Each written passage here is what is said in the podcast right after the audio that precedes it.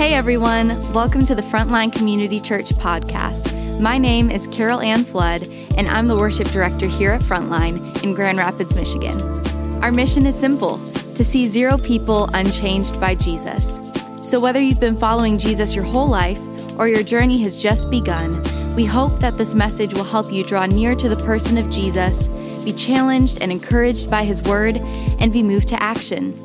We hope these next few moments are a blessing to you and equip you to see who God really is and who you are in Him. Well, in 1914, not long after the sinking of the Titanic, Congress convened a hearing to discern what had happened uh, in another nautical tragedy. So, in January that year, in thick fog off the Virginia coast, the steamship Monroe was rammed by the merchant vessel Nantucket, and it eventually sank. So, 41 sailors that day lost their lives in the frigid winter waters of the Atlantic. So, while it was the captain of the Nantucket who was arraigned on charges, in the course of the trial, it was learned that the captain of the Monroe uh, had navigated the Monroe with a steering compass that had deviated as much as two degrees from the standard magnetic compass. He said the instrument was sufficiently true to run the ship and that it was the custom of masters in the coastwise trade to use such compasses. His steering compass had never been adjusted to the one uh, or in the one year that he was master of the Monroe.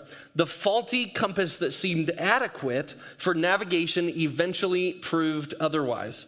The reminder for us is this, writes this author if the heart is like a compass, then we need to regularly calibrate our hearts, tuning them to be directed to the Creator, our magnetic north. It is crucial for us to recognize that our ultimate loves and longings and desires and cravings are learned. So here's a question for you right at the beginning. It's good to be with you and see all of you. Here's the question How do you calibrate your moral compass? How do you decide? How do you figure out? How do you know what is right and what is wrong? What, what you are supposed to do or supposed to be, or how you're supposed to live, or who God really is or not? How do you actually know? How do you determine true north? Or maybe this question How would you know, or would you know, if you were two degrees off? Even mostly going in the right way, would you know, would you sense, would you be able to discern, hey, I think I'm starting to veer. I think I am in need of a recalibration. Would you actually feel it? Or see the evidence of it in your life. Here's what's true uh, about how we discern or figure that out or build our lives on that. Uh, if we are even a little bit off, it sets us up for collision, for collisions. So, collisions, just like we see in these two ships, as one collides with another because its compass was off by two degrees, we can have collisions in our lives. So, those could be fender bender type of collisions, could be little things, brush by, etc., or they could actually be large, cataclysmic, catastrophic, fatal collisions.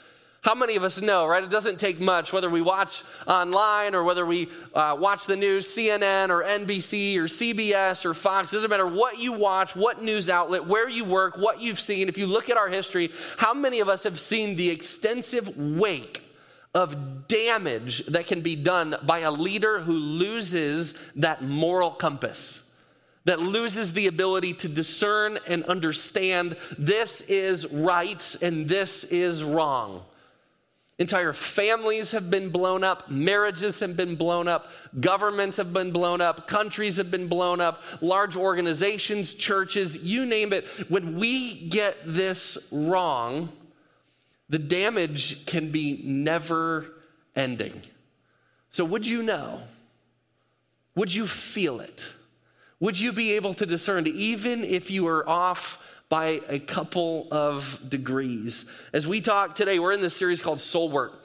So, this summer, uh, all summer long, we're working through discipline after discipline after discipline that God actually preserved for us. He gave it to us uh, in Scripture that these are different things that you can do to build your life, build the foundation of a relationship with Him all throughout. So, we've already talked about prayer and we talked about meditation and we talked about fasting, but today we are actually talking about study.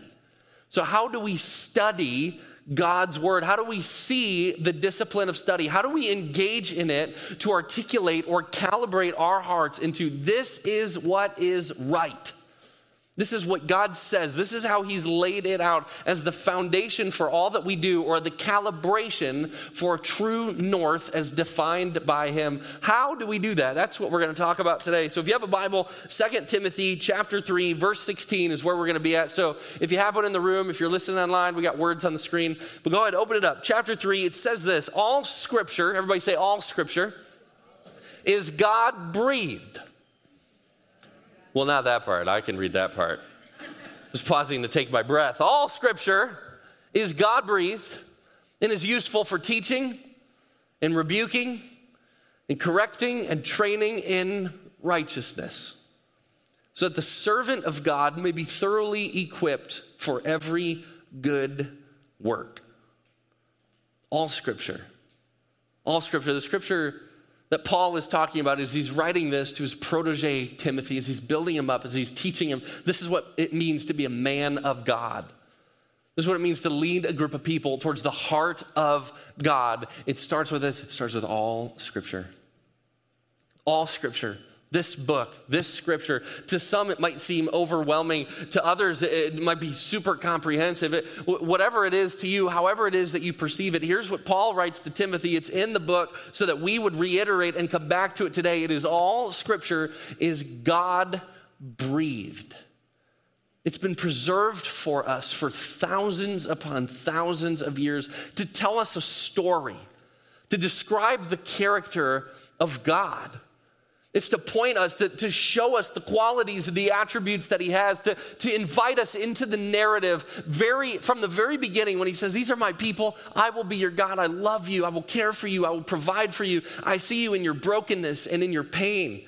I see you in your guilt and your shame. I see you in your sin. I saw you and I was so moved by my love for you that I went after you even when you didn't come after me.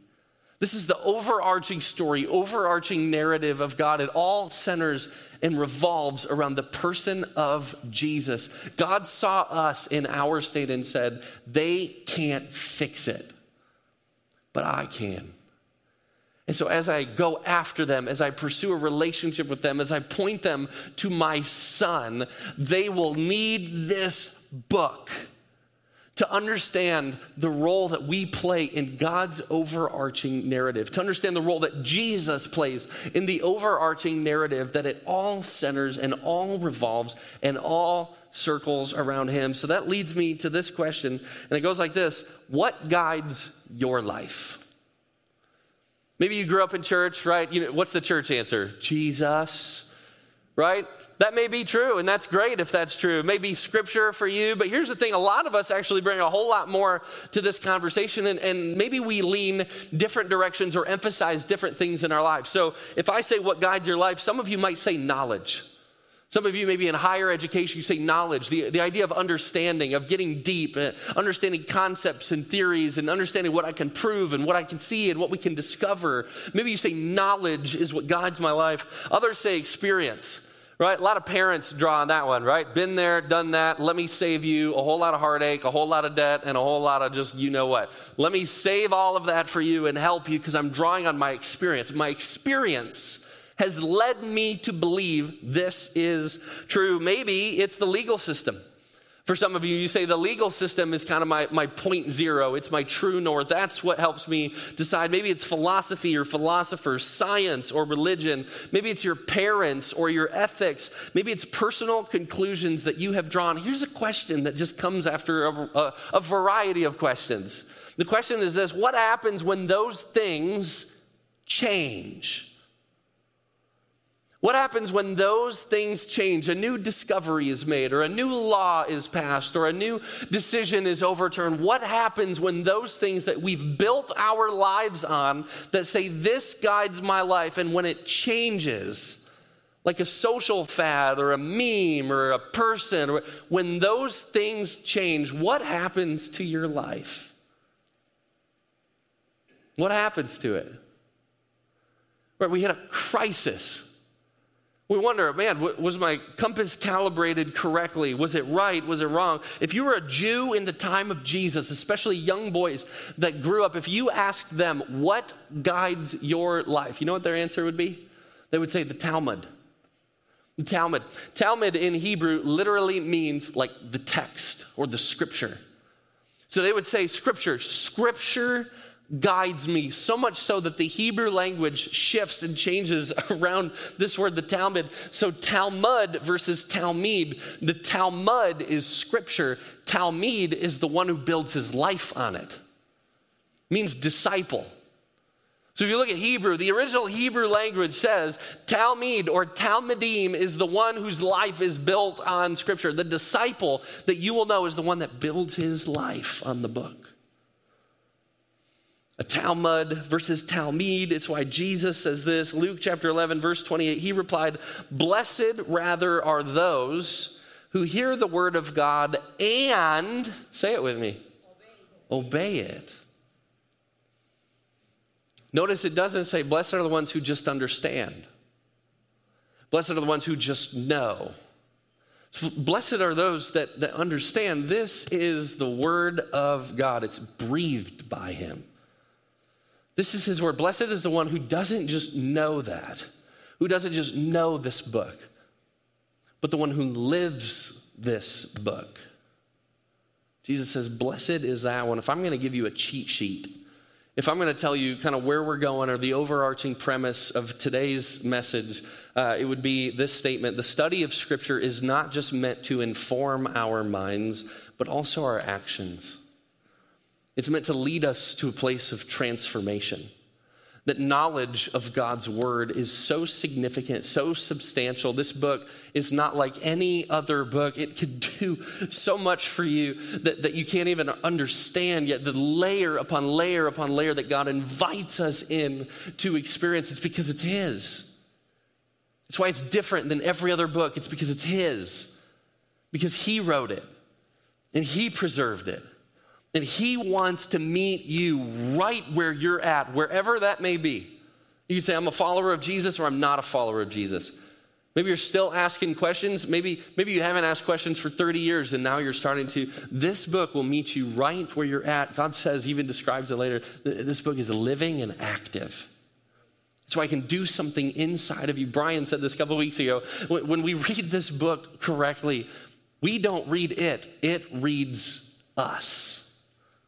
This book is powerful, it's beautiful, it's important, it's necessary, and it is the calibration that we need deep down in our hearts, in our souls, in our relationship with God. This is the gift that He has preserved for us for thousands of years. So we're, we're going to go back to this text, 2 Timothy chapter 3, verse 16. We're just going to go through it word by word because there's so much richness in the text that we could miss. So if we go through this here, let's pull it back up. 2 Timothy 3, verse 16. All scripture is God breathed and is useful for teaching. I'm going to break this up into kind of three chunks, and they all have a couple pieces. The first part is this all scripture. Everybody say all scripture one more time. All scripture. So is it part of this book? Is, is it the section that we like? Is it the section that speaks to us? Is it the section that makes sense to us? No, no, no. What, what Paul is writing to Timothy is he's raising him up and he's teaching him how to lead and how to pastor and how to build his life. He's saying, here's where it starts all scripture. We don't have the luxury of coming in and saying, I like this and I don't like this. I'm going to take this and I'm going to throw this away. I'm going to pick and choose what I like, what I feel. I'm going to use this book to further what I already believe is true. That's not what Paul is saying, but it's how a lot of us function.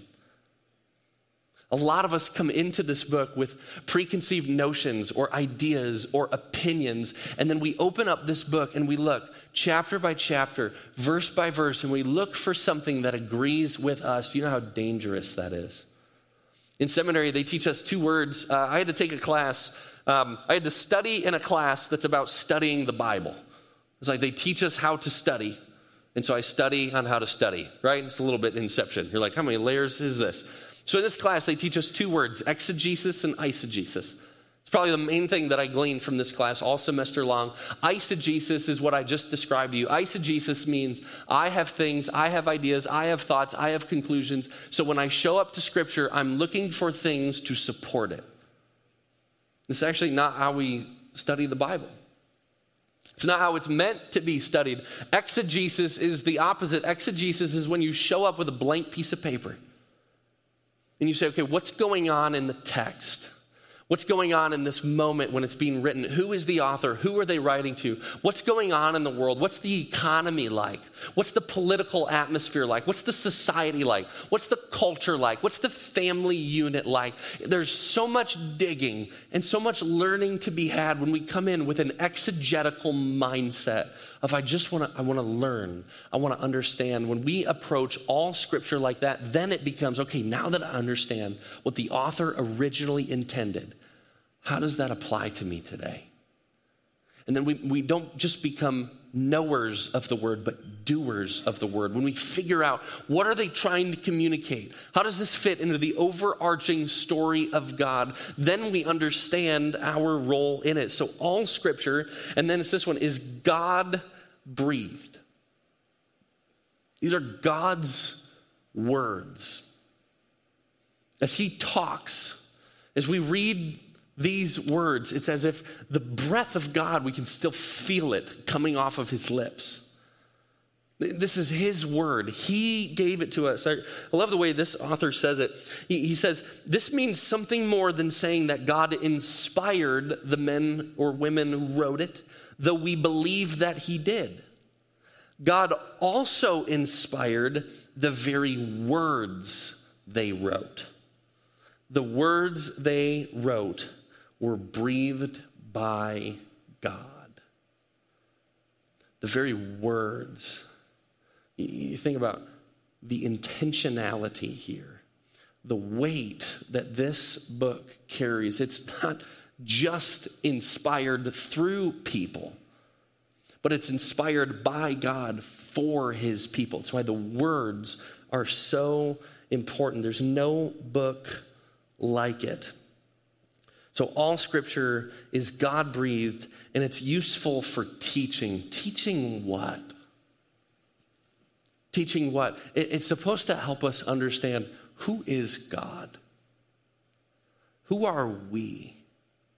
What, what is our relationship like? What, what was the history of the relationship like between God and his people? What, it's about teaching us about the person of Jesus, about his heart for people about his ministry, about the invitation that he gives us, even today, as his church, the role that he has invited us to play. There is so much learning to be had. And yes, so many of us, when we read this, if we read this, sometimes even begrudgingly, we show up and we forget that God is trying to instruct us as his people. He's trying to give us a gift over and over and over, like a loving father trying to teach his children this is about life, this is about marriage, this is about your neighbors, this is about loving people, this is about your purpose. And by the way, this is about me. I want you to learn me, understand me, because it will shape not just what you know, but what you become or who you become as his child. Jesus said this like to his disciples, right? Scripture is to be the bearings, thinking back to the, the ship metaphor at the beginning. Scripture is designed to be our calibration, to know when are we moving due north straight to our relationship with our Heavenly Father, and when are we off course, even if just by a couple of degrees. What we know and what we've seen over and over and over is when we get this wrong, a collision is bound to happen. But then it moves on to this next part. I don't love this part. It says rebuking and correcting. Does anybody here listening or sitting like to be rebuked or corrected?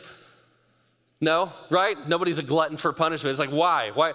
Being rebuked, right? That comes with pain. That comes with shame or embarrassment. I don't like it. But I, I was thinking about this even in preparation today. So, Brian and I uh, are in this transition period, and so he's coaching me.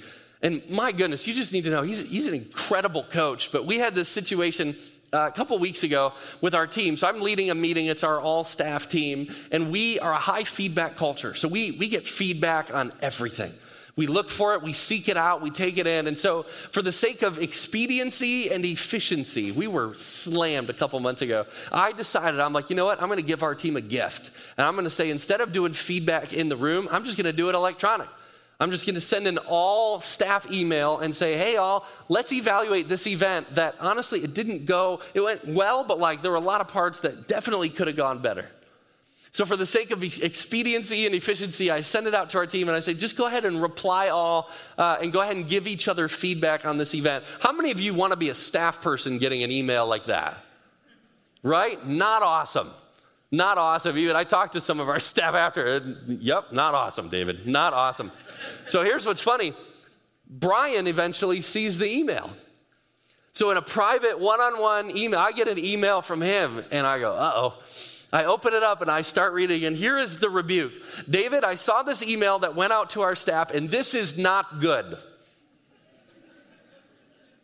Does that feel like a rebuke to you? I'm like, oh, I don't want to read another word. I already, I'm bracing, I'm prepping. He goes, this is not good. What this does is it's a violation of our culture. That even though getting in the room and even though talking with people and talking to their faces, the value is feedback so that we can grow, but it's feedback built on the foundation of love and on relationship. And so the decision that I had chosen to do actually robbed our team of the love and the relationship. It just defaulted to information. And so he pushed back, and, and then he gave me this gift, right? Just like any good leader or mentor or parent, he says, David, but it's your decision. So I'm going to tell you how this is going to play out. I'm like, oh boy, this is, I love the correction piece. So he goes, here's two options. You can choose, and I'll follow you whichever way you want to go.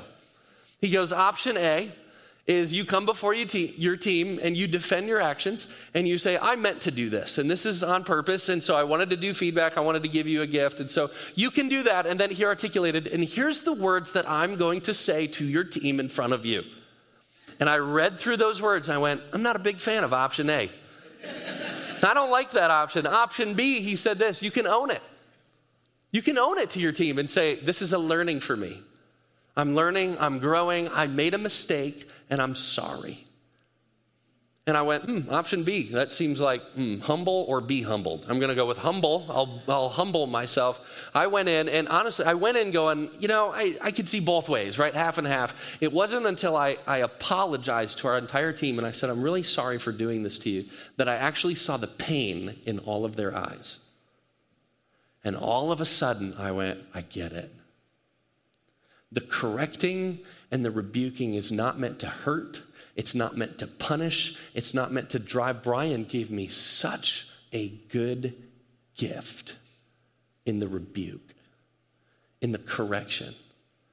Just like a good parent, just like a good boss, just like a good coach or teacher, I'm going to correct you because maybe what you can't see leads to damage. What you can't see leads to brokenness. What you can't see leads to pain. But if I can correct you and if I can rebuke you and bring you back, even if you're off just a little bit, just two degrees, if I can bring you back, it will lead you to a place of life. I tell you what, I became a better leader and a better pastor in those moments, albeit hard and difficult and embarrassing. But standing up, I'm so grateful for a leader that corrects and rebukes. It's the exact same thing with Scripture. Sometimes when you're reading through this, if you're reading a passage, if you're reading something, the Holy Spirit will work and He'll stir something in you that maybe prompts anger or prompts guilt or prompts shame or frustration. And here's what I want to tell you it's okay, it's part of the process. When we can humble ourselves and say, okay, I, I am not above this book. In fact, I submit to this book. I can submit to it because I've learned that my Heavenly Father loves me, cares about me, wants life for me. When I submit under this book, I'm actually able to learn and to glean what God actually is trying to do in my life, not to harm me, not to hurt me, or punish me, or shame me. What I can actually learn is He's trying to lead me to a place of life, maybe even in a way I can't see or understand yet. This rebuking and correcting is a gift. So we need to lean into it together. Then, this last piece here talks about training in righteousness so the servant of God may be thoroughly equipped for every good work. God has invited us as a part of his church to reach the world. He, he built his church. The reason we do this today, the reason we gather, the reason we read his word and we learn and we submit ourselves underneath it is so that we might be the embodiment of Jesus to our community, to our world to our families, our spouses, our children, our schools, our context. The reason we do this is because we are representatives of Him. But Jesus looks at us and loves us and says, But you still lack. You still need help. You, there's still learning to be had. So when you submit under me, there will be an equipping that comes from my word. And it's for righteousness. You know who's who's righteous? Jesus. It's this invitation to become more and more and more like him so that we might be equipped for every good work that he invites us to be a part of. Let me fast forward here. So, Paul, what he's getting at here with Timothy is this is what it looks like to be a follower of me. Not to come into Scripture and say, This is what I think, and I'm going to use this as a weapon. What he says is, This is what it looks like to love my people. As you submit yourself to my word, you model it in your life, you model it in the ways that nobody else sees that you come in with a humble heart, that you submit even the most difficult things to let go of. You come in and you model it and you let that go so that I can actually do a work in you that you can't do or you can't accomplish on your own. Craig Groeschel, he's a lead pastor of one of the largest churches in North America. He has this quote. I just, I love it. I wanted to share with you. It's not on the screen, but it says this It's often the small things that no one sees that result in the big things that everyone wants. You ever look at other people, especially people of faith, and you go, man, I'd love to pray like they pray. Man, I wish I had faith like they have faith. Man, I wish I was a leader like they could lead, lead people as they unpack the Word of God. Man, I, I see other people. I see maybe heroes of the faith, or I see leaders of the faith, or leaders that I follow or submit to, and I go, man, I just, I would love to have what they have. Oftentimes, what we desire, the big things that we see, come from this secret place. We talked about this in prayer, we talked about it with fasting, talked about it with meditation. It is the exact same thing with study. Those people have a regular rhythm of, of abiding, of sitting, of absorbing, and of learning, of resting in the Word of God regularly. So, just to reiterate, the study of Scripture is not just meant to inform our minds, but also our actions. Jesus is inviting us to be cultivated to be modeled after his own image for the sake of our world. Matthew 5 17 says this Do not think that I have come to abolish the law or the prophets. Jesus is saying this. Do not think that I have come to abolish the law or the prophets. I have not come to abolish them, but to fulfill them.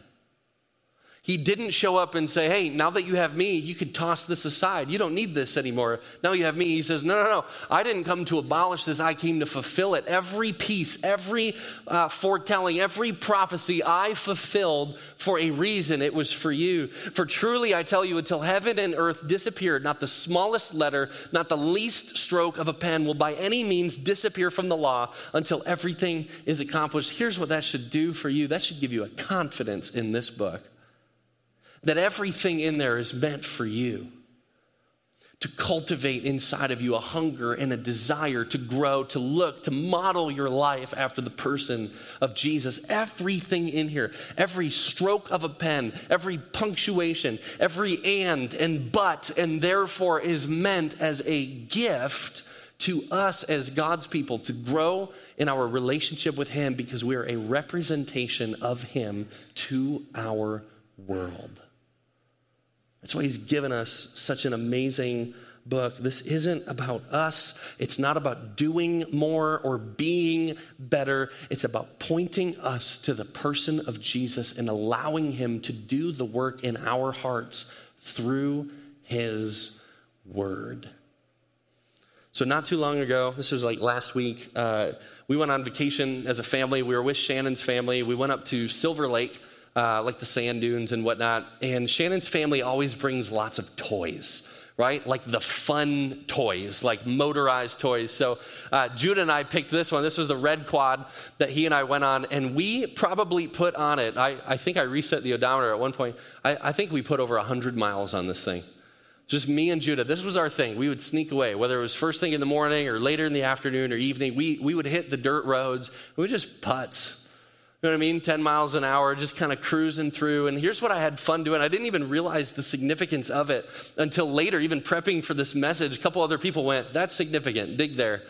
Uh, Jude and I, we would go out for a ride, and he's three and a half. And so all I'm trying to do is teach him like left and right right? Which is a feat, okay? It's hard. It's harder than I, I thought it would be. So we're, we're driving, and so we're exploring the trails. We're out in the cornfields. We're, we're all over the place having fun. But we would come up to an intersection. We would stop at the stop sign, and I would say, okay, Judah, which way is left and which way is right?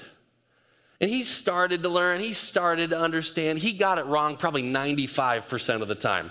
I'd whisper to him like 10 seconds before, we're to turn left. That's that way. Okay, Dad. And we're pulling up. We would come to a stop. I'd say, okay, which way is left? And he'd point the wrong direction. He's like, okay, still working on it. Which way do you want to go? I want to go straight, Dad, right? I mean, so many things. He was having fun. We were learning. We were trying to figure it out. So as the week went on, he was getting better, but like couldn't quite grasp it. So maybe frustrated, right? Maybe like as a dad too, I kept whispering, kept trying, kept giving him the option. I let him hold the handlebars. Uh, I, I'm still a young parent, so I learned not to let him control the throttle. I learned that one once. Oh boy, okay, Judah, no more throttle for you, right? Dad gets the brakes, you get the handlebars. So he would get the handlebars, and as he would try, as he would learn, as he would steer, uh, it was fun watching him grow and develop, not even so much in the knowledge of left and right, but in the understanding and in the trust that he had in his dad. Where he could listen to the whisper of his dad and learn to trust it. That when the time would show up, it's like, okay, Judah, we need to go back. It's time to eat dinner. We have to do this. He, he would go, okay, dad. And then we would go left or we would go right, or we would stop. When I could look ahead and I could see things that were coming that he couldn't see, he wasn't even aware of, and I went, That's dangerous for you. We're going to turn right here and we're going to stop. As he learned, I think the learning that week wasn't about left and right, it was about trusting the voice of his daddy. Scripture functions very similar. It's about learning to trust the voice of your dad who loves you, who cares for you, who wants to see you grow, who wants to see you thrive, wants to see you become who he's made you to be. So, as I reflected, even this week, there's a lot that happened this week. And I wrote this because I wanted to get this right. I said, as I think about the Supreme Court decision that was made this week, I am celebrating a significant step towards preserving the sanctity of life. But, and there's a but, but I am also reminded that the Supreme Court does not set our moral compass, nor does a political party, nor does a Congress, nor does a president, nor does a news network, nor does an organization or anybody else but the person of Jesus through his word. It's my prayer, it's my burden for this place, for Frontline. Sometimes these things can feel far off. Here's my burden for this place is that in Grand Rapids, we will take ownership And we will say, it's not even about the legal battle, it's about the spiritual battle. That we as a church want to strive to make abortion unnecessary, to be a place where people can come. To, to be a church that raises their hand and says, I, I understand that you might be afraid of carrying this pregnancy through to completion, but we will walk with you. That we will be present with you that we will help provide for you and we won't quit as soon as your baby's born. We're to walk with you from that point on. It's my hope that we as a people would fight the spiritual battle on our knees. That we would pray for the moms in our community that are struggling, trying to figure out should I do this or should I not do this? Some of them do it, some of them go through an abortion because they feel it's the only option that they have. My prayer is that we would be a people of prayer that intercede on their behalf. That God would literally bring them into our lives, bring them into our doors, bring them into our staff's lives or whatever, that we might be able to say, hey, I have a relationship with this person named Jesus. He's changed my life. And part of the calling is to be a representation of Him to you. That we would be a church that walks with, prays for, provides. You know, we have a ministry here right now. It's called Cradles of Grace. It launched about a year ago and it has exploded. And it does just that. It provides a place where moms who are struggling, who feel like they don't have an option or they don't have another avenue to come and to be loved, to be heard, to be provided for, to be cared for, to be celebrated, to, to, to be walked with, with a group of people who loves them. That's my prayer for us. It's my prayer for you. So as you think about this decision, you know, that was made, Scripture's position hasn't changed. What we're called is to embody the person of Jesus to our world and to our community. So let this be a place where all can come. I, I want you to hear this just real specifically. I know I'm over time, but if you've had an abortion, we're so glad you're here. And what our hope is and our prayer for for you is that you will experience the love and the grace and the mercy that all of us have experienced from Jesus for a variety of other things. Now, this is a place where we can grow together. This is a place where we can love one another together. This is a place that, as we're on mission together to, to drastically change our lives to orient it around the person of Jesus, it's our prayer that you would experience that as well. So we're all glad you're here as we close today, I just want to land on this application piece of what, what do I do with God's word, whether I've done it a thousand times or whether I've never done it. It starts with this. Here's number one commit to a plan, something that gets you in the word every day. Could be the year long plan, could be just a book, could be just one passage over and commit to a plan, pick one. Do it every single day. Number two would be learn something new. Dive in, dive deep study it, dig, look it up online until you discover something new. And then number three is apply it to your life. If you want to see the fruit, you need to do it. You need to live out of it as we continue to become more and more like the person of Jesus through his word. So let's pray together. God, we just come before you and we thank you. We thank you for the person of Jesus who did for us what we could not do for ourselves. We thank you for your word that you have preserved for us for thousands of years. We thank you that you love us so much that you didn't want to just leave us in our shame or our guilt or our filth, but that you came with mercy and love and forgiveness and grace, peace. Father, I, mean, I pray right now just for our group, for this church, whether they're online, whether they're listening later, whether they're here in the room, I pray, God, that you would do a work in us that, it, that creates that creates a church that looks like you. Jesus, people nothing like you loved you. It's our prayer, God, that you would do that in us and through us. We love you. We're grateful for you. We just pray this in Jesus' mighty and powerful and forgiving and grace filled name. And all God's people said, We hope this message encouraged you in seeing who God is and who you are in Him. If you want to take a next step, visit frontlinegr.com forward slash connect. We look forward to connecting with you there, and we'll see you back here next week.